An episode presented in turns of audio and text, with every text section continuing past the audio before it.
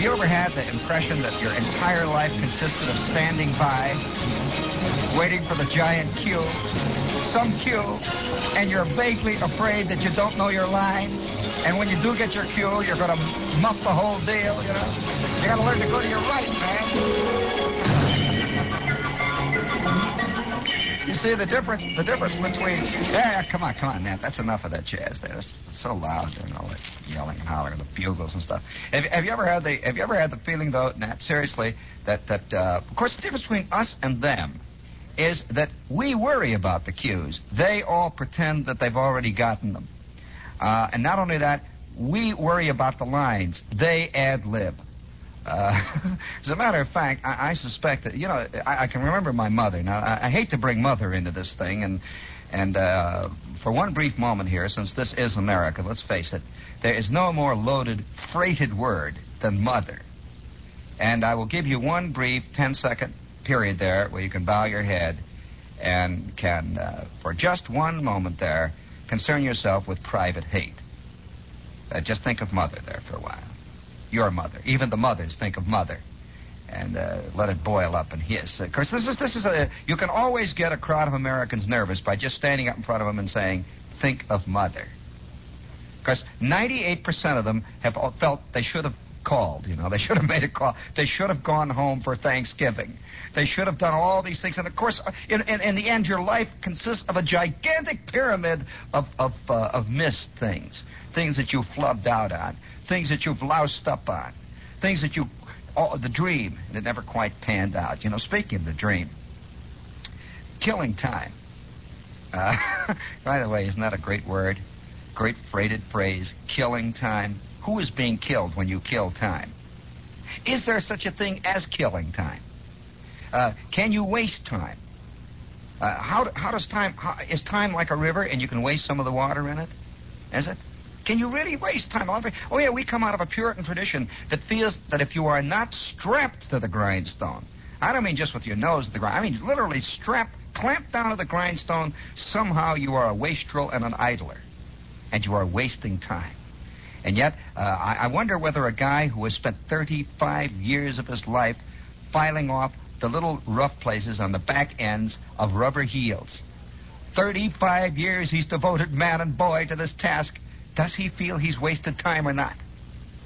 Does he feel that his moment on earth was spent beautifully? And that there were many a smooth heel that walked out over the great landscape of the America tundra because of Charlie was here. Smooth. Speaking of wasting time, bring it on, Nat. Come on, don't give him a moment's rest there. Come on. All together, gang, now. Get those knees loose. March, let's go. She's got eyes of blue. I never cared for eyes of blue, but she's got eyes of blue, and that's my weakness now. She's got dimpled cheeks. I never cared for dimpled cheeks, but she's got yellow cheeks, and that's my weakness now. Oh me, oh me, oh my, oh my. No, that's enough. That's enough. That's enough. That's enough. I, I, I, I just to. Uh, kind of bring it back into perspective, you know, uh, the, the, the, idling and the. Speaking of bring it back into perspective now, now hold it there, hold it there. There is nothing that brings us back into clearer, cleaner perspective in this world than a good blast of commerciality. Believe me, I have learned long ago. When you are living in the land of Caesar, you render by George unto Caesar what is Caesar's. You pay the piper. And so now get ready to pay the piper for 120 seconds. Caesar is just around the corner. Here he comes with the message. By George. WBAI New York. Could you tell who switched over to a better sounding copy? It's a terrible, terrible thing that, that uh, render into Caesar, you know. Uh, oh, uh, listen, uh, one thing uh, that has to be said about idling, wasting time. Now, uh, this is is something I, I suspect that, that very few of us ever really think about. I know that it, it bothers me when I do think about it. Have you ever thought about how much of your life is spent in pure, unadulterated scut? Just scut. You know, like like putting tapes together that are broken, and just walking around scratching, uh, cleaning up stuff. Uh, getting your laundry. You know, just Scott. You know, all the jazz. This is what life is consists of. You know, uh, the, shade falls down. You spend the you know 20 minutes putting the shade back up. Uh, your shoelace breaks. All the scut. Going to the bank, missing the missing the time. You know, it's three o'clock. You just missed the bank by two and a half minutes. Now I'm talking about scut, the general mechanics of existence. Now, when you are concerned with the general mechanics of existence, like washing the dishes, uh, uh, getting mad, just walking around, getting rained on, uh, all all the trivial stuff. Is this living, or do you think of it when you're doing it? Do you think of it as a as a dis- distraction or a, or somehow a detracting part of life itself? That it doesn't count as life? Well, I, I, am not so sure. You know, it's very hard to uh, hard to know when this line is drawn. Is it distracting or is it not? Uh, in fact, I believe that most of our concept of progress. Uh, pro- hey, fellas, wait, wait, wait, wait. Let's let's uh, let's let's stick with the show here, and then we'll worry about the files afterwards. Okay, man. Uh, I'm I'm so concerned though about about progress uh, as as a concept of doing away with scut. I suspect that most people believe that progress consists of doing away with broken shoelaces, doing away with cleaning the floor, doing away with washing the dishes, uh, doing away with walking around. Have you noticed that even on golf courses, you know what? You know, remember what golf used to be? A guy would go out and it would say golf course, six thousand yards, uh, eighteen holes. A guy would go out and the day spent on the golf course consisted of hitting a ball, walking after it, uh, lining up your shot, hitting another ball. But now they've done away with what is considered scut in the game, walking. Now they have golf carts, you see. Uh, eventually, I, I presume, I, I, I suspect there will be a machine now that will drive for you. Eventually.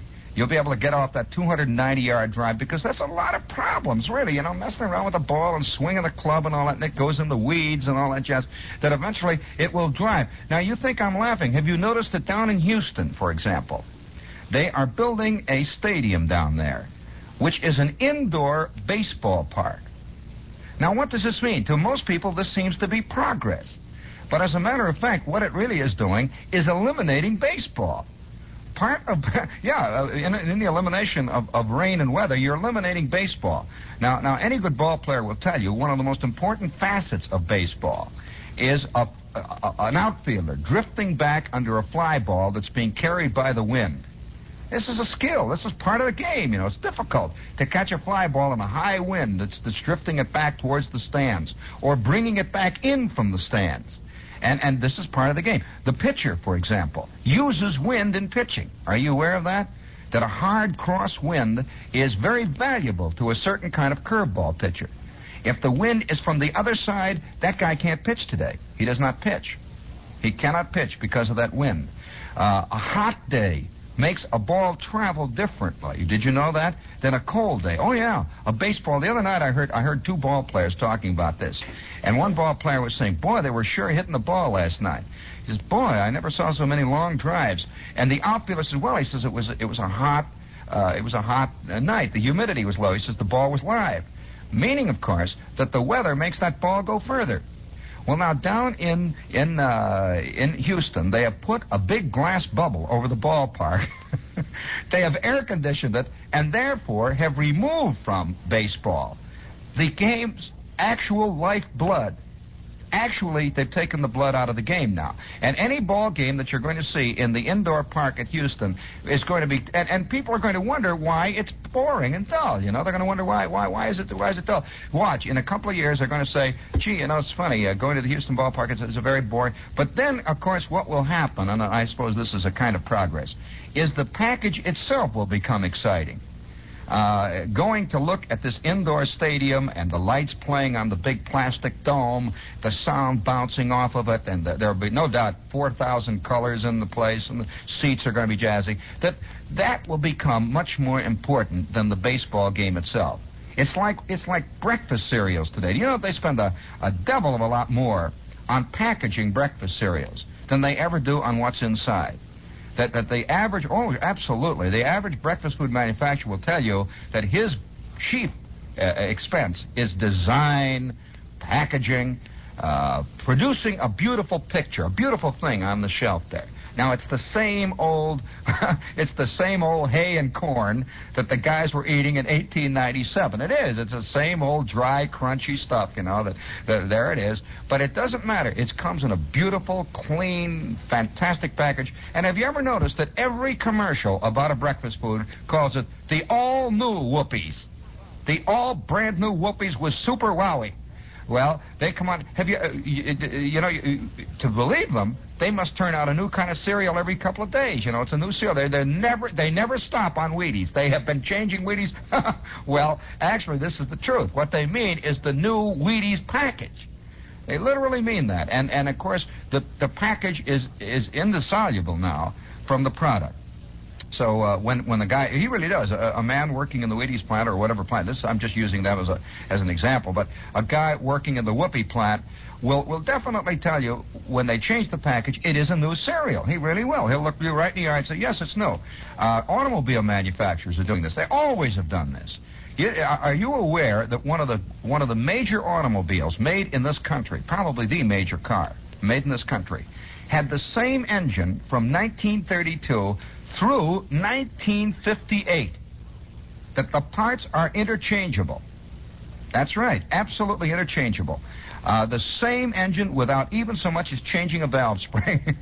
and not only that, almost all the other running gear in that automobile was interchangeable with the with the uh, 1932 model. So if you have a 1956 model of that car, you can change a lot of the wiring, a lot of the uh, clutch uh, equipment, a lot of the, uh, the the generator equipment is all interchangeable, and yet every year they produce a new model.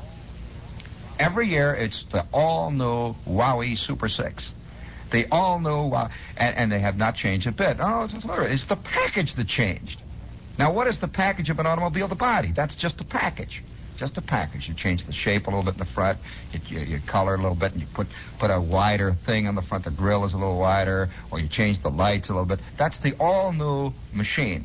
And, and of course, the illusion on the part of every guy who buys one is that he really has an all new car. He's always a little thrown when the 1932 Chevy, for example, will, will, will move out from the light just the same speed as he will. It, it goes the same. He comes well, what, what is this?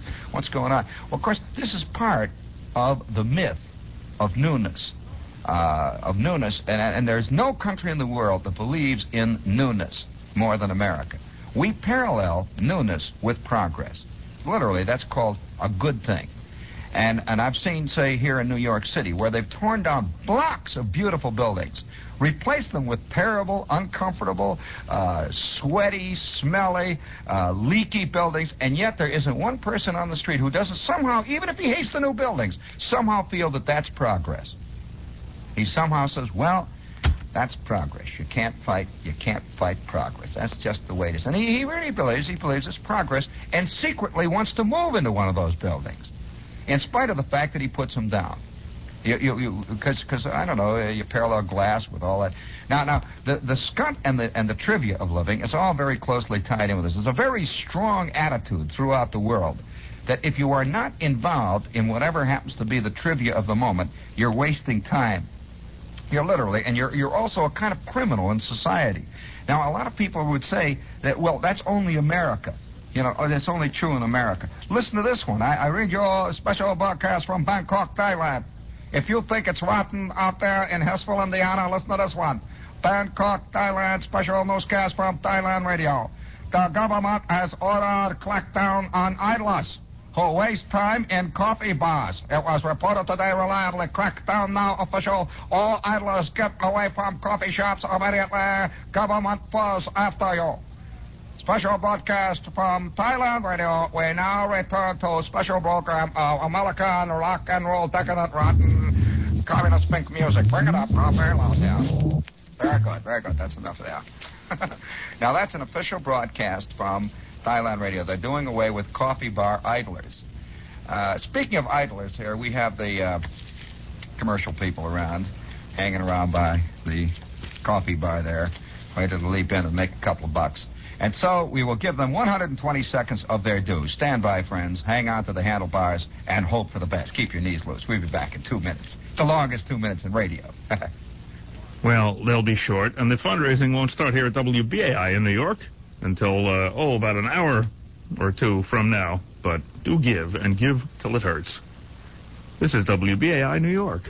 Listen, you, you remember you remember the other day we got on the fear of the it. Now I, I I'm going to uh, this this may be a very unpopular thesis that I'm about to promulgate here, but I suspect Nat that that our great hang up with work. Now, I'm, do- I'm talking about doing things which are really essentially ridiculous when you stop to think about it. Can you imagine a person who spends his entire life polishing the doorknob on a big building? and, and really, he, he really feels that he's doing something very useful by doing this. Now, in the context of our world, I suppose it is useful that that's true. But can you imagine? Uh, can you imagine when all of this started? When the concept of work started, when there were two guys scrunching down in a cave, they didn't know about work in those days. There was no such word as work. Do you know that the term work is a comparatively recent term in the language? You aware of that? It is a comparatively recent term. Uh, a man going out and killing a bear, is he working? A man bringing in an elk, uh, to, to live by. But they didn't call it working in those days. It was not called working. It was part of the necessity of existence. Now, now work is something else again. Is a man polishing the brass doorknob on the front of a marble building working in the sense that a man going out and killing an elk to bring back the, uh, the spare ribs for the tribe was working? Is, are they both doing the same thing? Now be very careful before you answer that, you see because because it sounds like yes, you see it. Well, he gets paid for this. You say, well, he gets paid, so then he buys the spare ribs. Not quite. You see, it's it's become quite complex there at that point because is that doorknob polishing? Is it really necessary, and is it really uh, is it really part of the fabric of existence itself, or is it something that we have imposed on the fabric of existence? I suspect that that uh, that this that this this problem, which gets gets quite involved here at this point, uh, is is is based on our fear of the thing that we talked about the other day, the it. We've got to give everybody something to get involved in so that he doesn't think about the thing that's behind the privet hedge. Oh, really? A man out of work, a man who is not polishing the doorknob, a man who is not involved in something like that, is a man who is scared and worried. That's the that's the biggest thing that happens with most guys that retire, you know. They begin to worry about things which they have been able to, through their entire life, ignore. You know, the only people who worry about death are kids. Really, a kid, a 15 year old kid, is really worried about that. He figures he's never going to reach 21. Hardly any kid, oh yeah, if he does, he's going to be blind. this is a, he's never going and then he begins to worry about his parents are going to die. Every 15 year old kid, oh boy, going wow. Well, by the time the kid is 25, he doesn't think about this anymore. Everybody's involved in sharpening pencils and sweeping things and moving stuff and hollering into the phone and calling up and ringing bells and, and cleaning the doorknob and, and, and walking around and seeing that everything is straight, looking up and straightening things up and moving stuff back and moving around. That's called work, you know. That's all called work. And, and the minute you back a guy away from that trough, it ain't the money that he's worried about. All of a sudden, he looks around.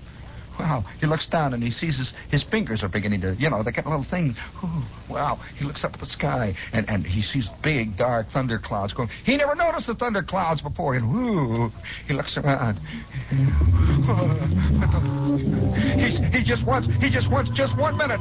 He wants that phone to ring. He just wants that phone to ring and say, Hey, Charlie, will you get that? Get in gear, will you? Get the lead out. Get moving. he wants that to happen so that he can rush back and start moving stuff and he can start shoving and he can start worrying about Mr. Bullard instead of that great dark cloud that's floating around up there in the air. And he sits on the front porch. He's rocking back and forth. You remember, he read the ad that says, retire at 55. You know those great ads where they show everybody with the china teeth? You know, and they have the white hair. You know those ads that show the people standing next to the convertible? Says, why, when I was 40, I never realized that I could retire at 55 to a life of fantastic happiness down here in Florida and do nothing but fish for, for blue tails all day long. Oh, yeah. And here he is now. He's caught all the blue tails he wants in the first two weeks, you know. And he's tired of driving around in his convertible. Oh. And all the while the wind blows, the trees sway, and the lake curls out there in front of that pleasant little retirement cottage that he thought was going to be his little home away from home, his little nest for all eternity. His store teeth are clanking in his head, and he looks out there and the wind blows. He wants, he just wants one instant, one instant. He wants some guy to holler, Fred! Hurry up, get over here, we need you! Hurry up, Fred, we need you! It's falling apart for crying out loud! Here, grab the end of the string, quick! We gotta make this package, gotta get to Cleveland by, by five o'clock. Hurry up, Fred! But the phone doesn't ring. Fred is thinking about more serious things now that all of his life he never had to think about. Oh, oh. Get to that door now, man, quick. Hey, lady, get out there and start washing them dishes. Boy, if they if they took that away from you, what would you have left? What would you have? Hey, old man, get out of that car and start greasing it. For crying out loud, what would you have left if they stopped that? Oh, help! Wow.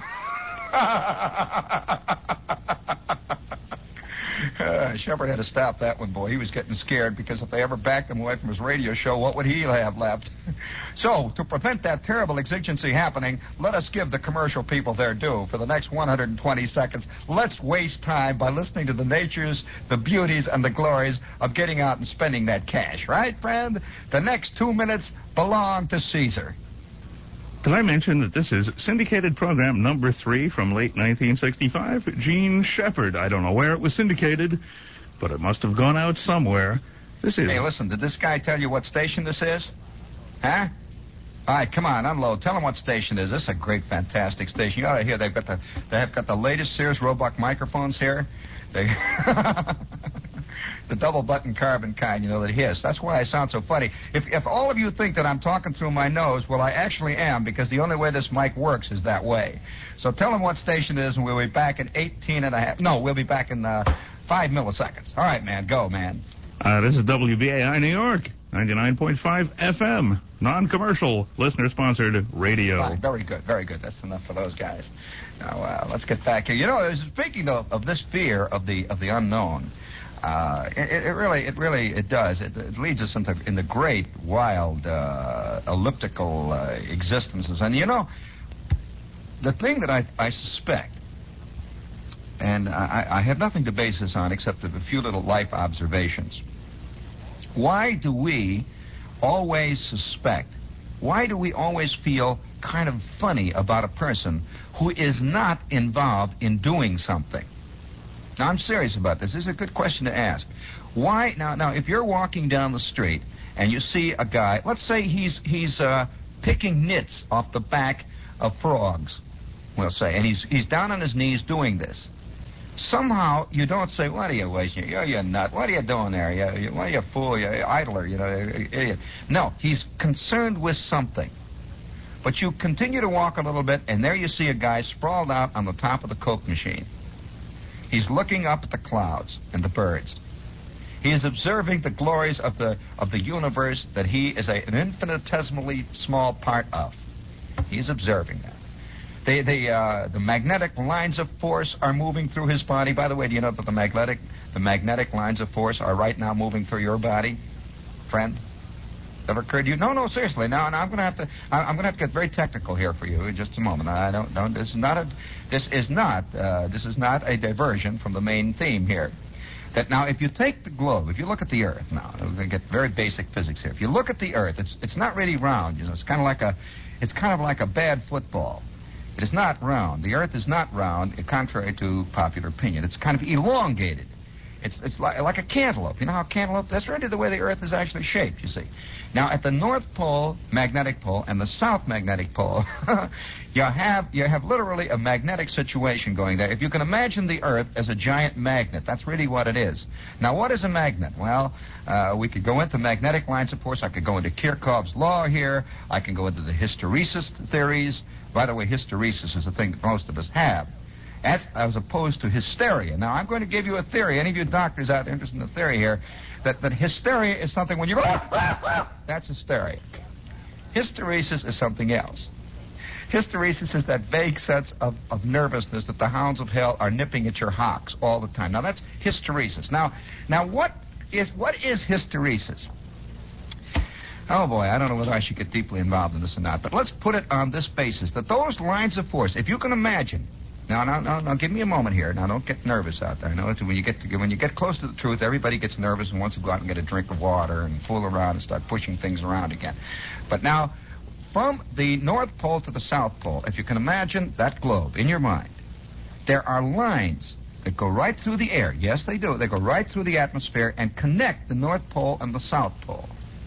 Now, those lines cover the entire Earth. Now, they are they are uh, thicker in some places than they are in others but they are constant all the way from the North Pole down to the South. Those are called magnetic lines of force. Now, magnet. Now you're listening to me on a radio, I presume, unless you're psychic. Uh, and George, now see, you get into that problem again. Already, it's the unknown. But uh, uh, you're listening to me, I presume, on some cheapy little radio out there. Now, how do you think you're listening to me? Seriously. Do you think it's magic? Do you think I just holler here at the radio station and this thing has a, has big ears in the back or something that picks it up? Or do you think I'm in there somehow? I'm a little thing in there. How do you think it works? Most guys are totally at a loss as to how this little crummy thing works with all this noise and the commercials and all that coming out. But it's a, it really is a fantastic miracle. It literally is. And it involves, among other things, magnetic lines of force.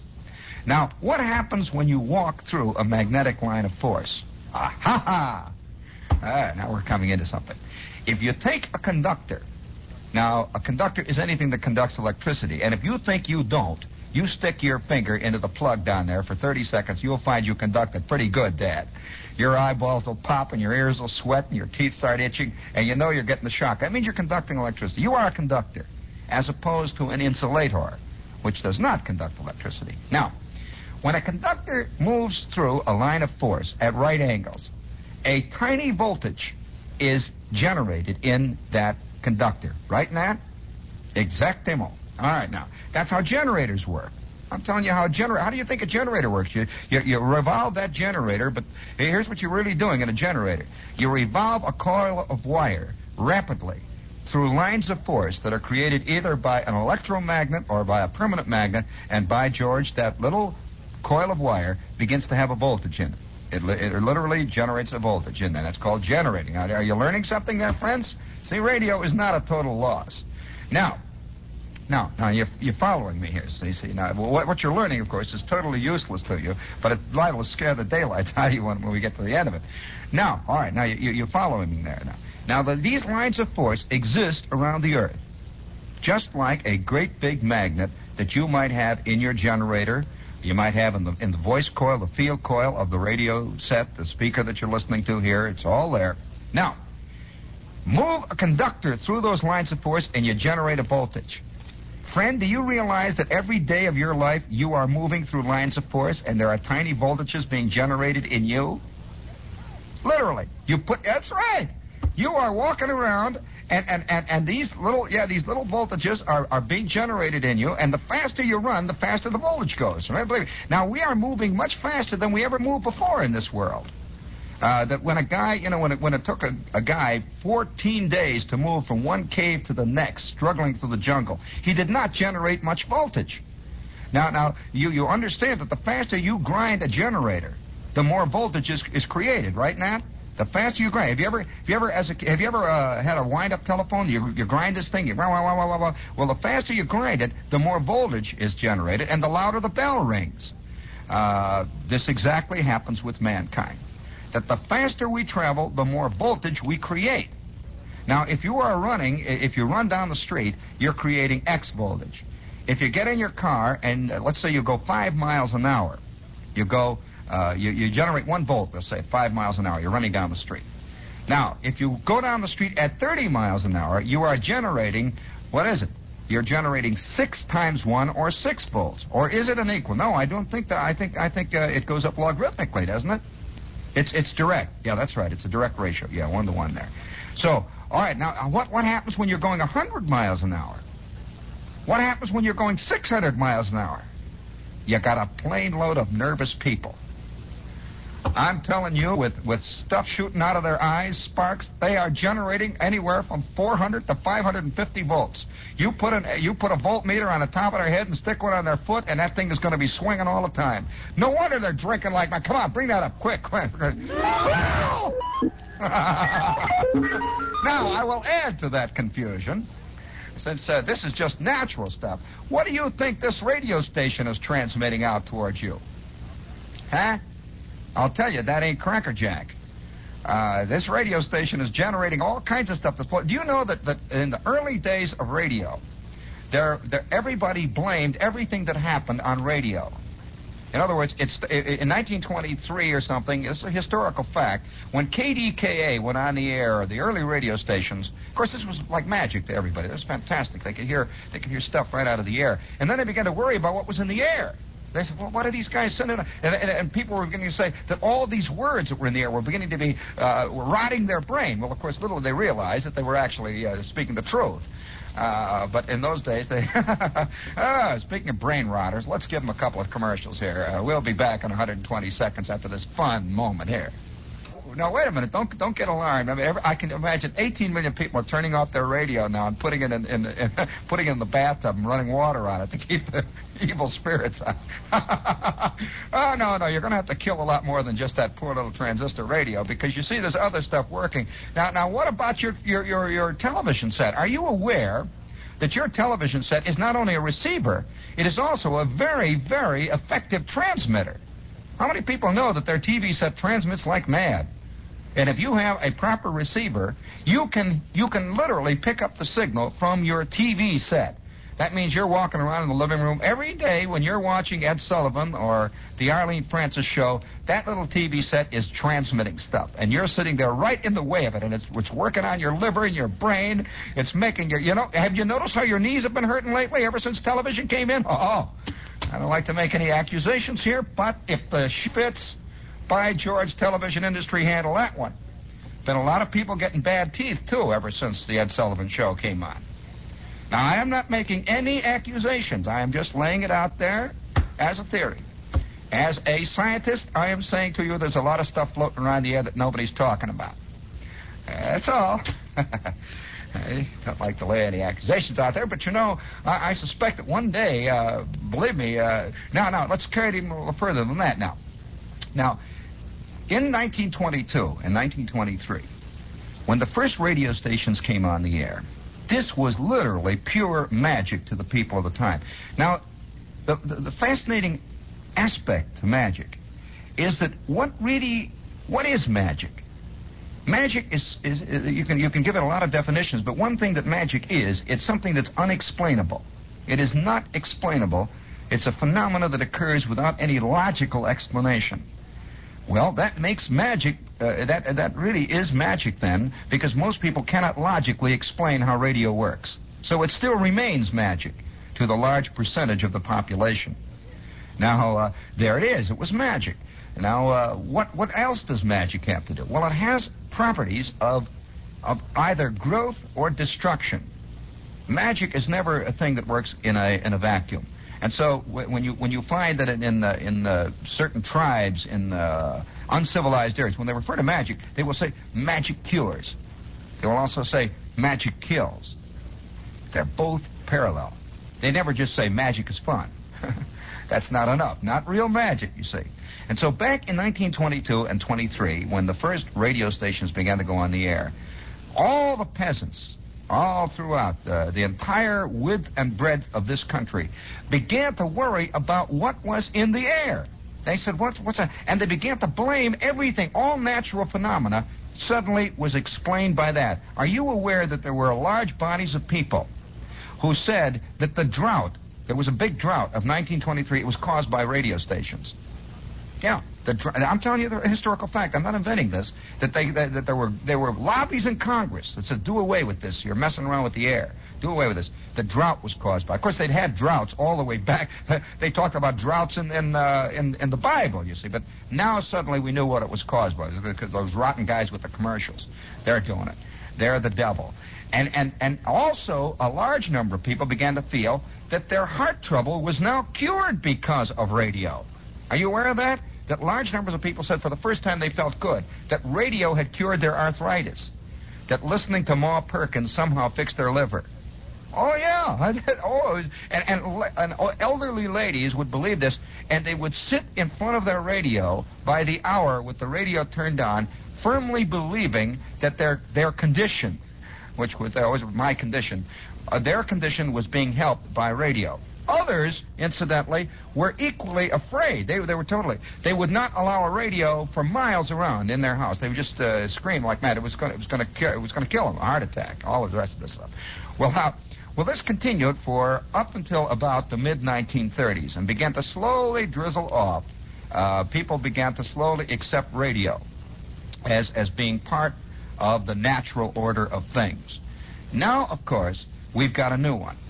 Uh, of course, I can even go earlier than that. You know that in the 18, late 1800s, when, when uh, electricity itself was discovered as, as, a, as an actual natural phenomenon, people began to blame all the natural things, the rain, the, the, the avalanches. It was all blamed on electricity. Now we're doing it with the atom bomb. Large numbers of people believe that the rain is caused by atom, of the weather. Bad weather. That's atom bombs. Bad weather, atom bombs. They did that. Bad weather, drought. Uh, you know, have you noticed? Have you noticed that the winters are getting different now? They'll say ever since they had the atom bombs. Ever since now, you can't tell me that there's no connection there. They'll cover it up, of course. They'll cover it up. There's a guy sitting up there. He's afraid of magic. It's magic. It's doing it again. Ah! It's in the air. They're doing it. There. And that is also very closely connected with the they. It's always they're doing it with the atom bombs. They're doing it with the radio. They're doing it with the television sets. uh, would you like to actually hear they? Well, they're standing right next to me, and they would like to have a word with you right now. Of course, they're in charge of all those things. So here they are to give you a quick little 120 second pitch, and it's so much fun. Here they are. They.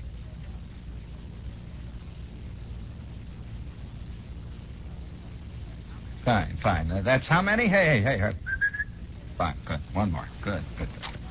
I'm just warning you. Now, now I have before because it's, it's it's absolutely it's absolutely a universal thing. Let's face it, it is universal that uh, that no matter where you go, you will find a variation of this fear. Now I suspect that when we walk around and we see a man who is not occupied in a recognizable involvement, that we suspect that perhaps, well, somehow it's a rebuke to us that I, I think an idler is a rebuke to the non-idler. It says, it says to you, in a sense, here is a man who can get by without polishing doorknobs.